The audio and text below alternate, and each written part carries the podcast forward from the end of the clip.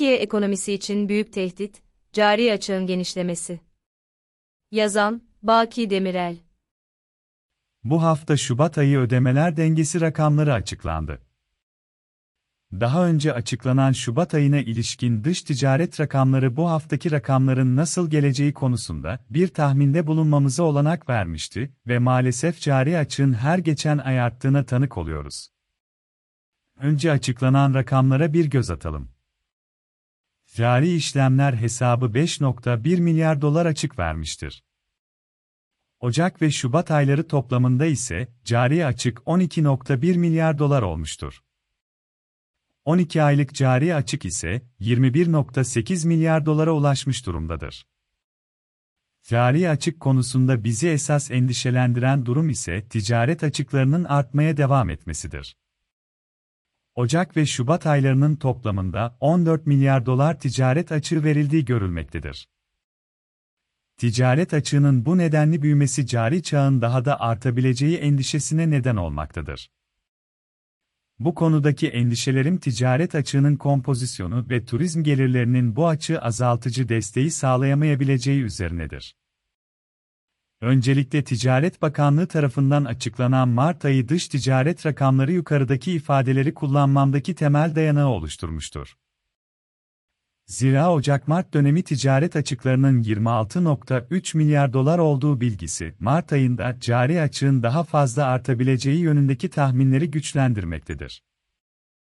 Ticaretin kompozisyonu Ticaret kompozisyonuna baktığımızda ise Türkiye'nin büyük ölçüde hammadde ve tüketim malları ağırlıkta olduğunu ve tüketim malı ihracatının ise daha çok düşük ve orta teknoloji yoğun mal ihracatından oluştuğu anlaşılmaktadır. İthalatımız ise daha çok hammadde ve sermaye malı ağırlıkta olduğu, nihai mal ithalatının ise oldukça düşük seviyede kaldığı görülmektedir. İhracatımız içindeki nihai mallar rekabetin yoğun olduğu mal grubunda, iken ithal ettiğimiz nihai mallar ise rekabetin zayıf olduğu ve karşı tarafın fiyat üstünlüğüne sahip olduğu orta yüksek ve yüksek teknoloji yoğun mallardan oluşmaktadır. Bu durum kur arttıkça ticaret hadlerinin daha fazla aleyhimize dönmesine ve dış ticaretin bizim için refah kaybına yol açması yani yoksullaştırıcı olması sonucunu doğurmaktadır. Öte yandan enerji bağımlısı ülke olmamız ve ithalatımızın büyük bir bölümünün enerji ithalatından oluşması, hem küresel enerji fiyatları kaynaklı hem de yüksek kur nedeniyle yurt içi ve ihracatçı firmalar için önemli bir maliyet etkisi yaratırken tüketici enflasyonu üzerinde baskıyı artırmaktadır. Bu bağlamda kur kaynaklı iki önemli sorunla karşı karşıyayız. Kur kaynaklı riskler Birincisi artan maliyetler ve enflasyon baskısı yüksek kurun tüm rekabetçi etkisini ortadan kaldırmakta ve dezavantaj yaratmaktadır. Bu ise ticaret açıklarının artmasına etki eden bir faktördür. Zira Aralık 2021 kur krizinden itibaren KKM ile desteklenen örtük sabit kur sistemi ile kur artışı baskılanırken enflasyon kur artışının üzerine çıkmıştır. Enerji enflasyonu %20.0 olurken, YÜFE %11.4 olmuştur. Bu durum ihracat maliyetlerini yükseltirken rekabet dezavantajı yaratmaktadır. İkinci olarak ise kur artışına izin verilmesi ve enflasyonun üzerinde çıkması hem benzer bir maliyet sorununa yol açacak hem de hiperjenflasyon sürecine girilmesine yol açabilecektir. Diş talep sorunu Diğer yandan artan küresel belirsizlikler, yüksek enflasyonun gelirleri eritmesi küresel ve yol açabileceği talep sorunu küresel stagflasyon riskini büyütmektedir. Özellikle hem Financial Times hem de Bank of America kaynaklı okuduğum iki haber bu endişelerin arttığını göstermektedir. Almanya, İtalya ve Amerika Birleşik Devletleri gibi ana ticaret partnerlerimiz kaynaklı dış talep sorunu yaşayabileceğimiz birkaç aydır vurgulamaya çalıştığım bir konudur ve dış ticaret açıklarımızın daha fazla artabileceği endişemin de en önemli nedenidir ana ticaret partnerlerimizde gelirlerin azalması ve Ukrayna-Rusya savaşının bu ülke vatandaşlarının gelirlerinde yol açtığı kayıplar turizm gelirlerimiz açısından yukarıda bahsettiğim biçimde cari açığın büyümesi riskini artırmaktadır.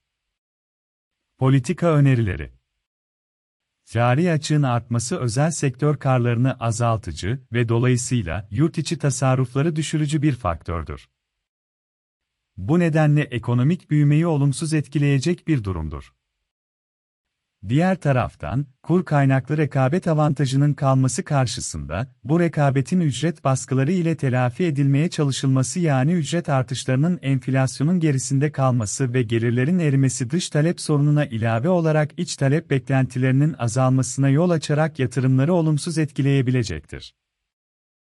Bu konuda gelirleri artırıcı yönde maliye politikasına ihtiyaç vardır kamunun dış ticaret kompozisyonunu dönüştürecek biçimde teknoloji yoğun mal üretimine ve yeşil enerjiye yönelik yatırımlarını arttırması, tarım politikasında köklü değişiklikler yapması gerekmektedir. Kamu istihdamı artırılmalıdır ve bu tam istihdamı sağlayıcı biçimde bir istihdam politikasıyla birlikte yürütülmelidir. Ayrıca mevcut dış açıklar karışında örtük sabit kur sisteminin sürdürülebilmesi zordur. Bunu sürdürmek için ihracatçı kazançlarının %40'ının Merkez Bankası'na aktarılması palyatiftir ve yukarıda bahsettiğim maliyet koşulları altında üretim sorunlarına yol açabilir ve bu dış açıkların daha da büyümesine yol açabilir. Dolayısıyla TCMB politika faizini ivedilikte pozitif tarafa geçecek biçimde arttırması gerekmektedir. Her geçen süre bunun maliyetini yükseltmektedir. Sonuç olarak politika karması sıkı para ve genişleyici maliye politikası biçiminde olmalıdır. Elbette makro planlama ile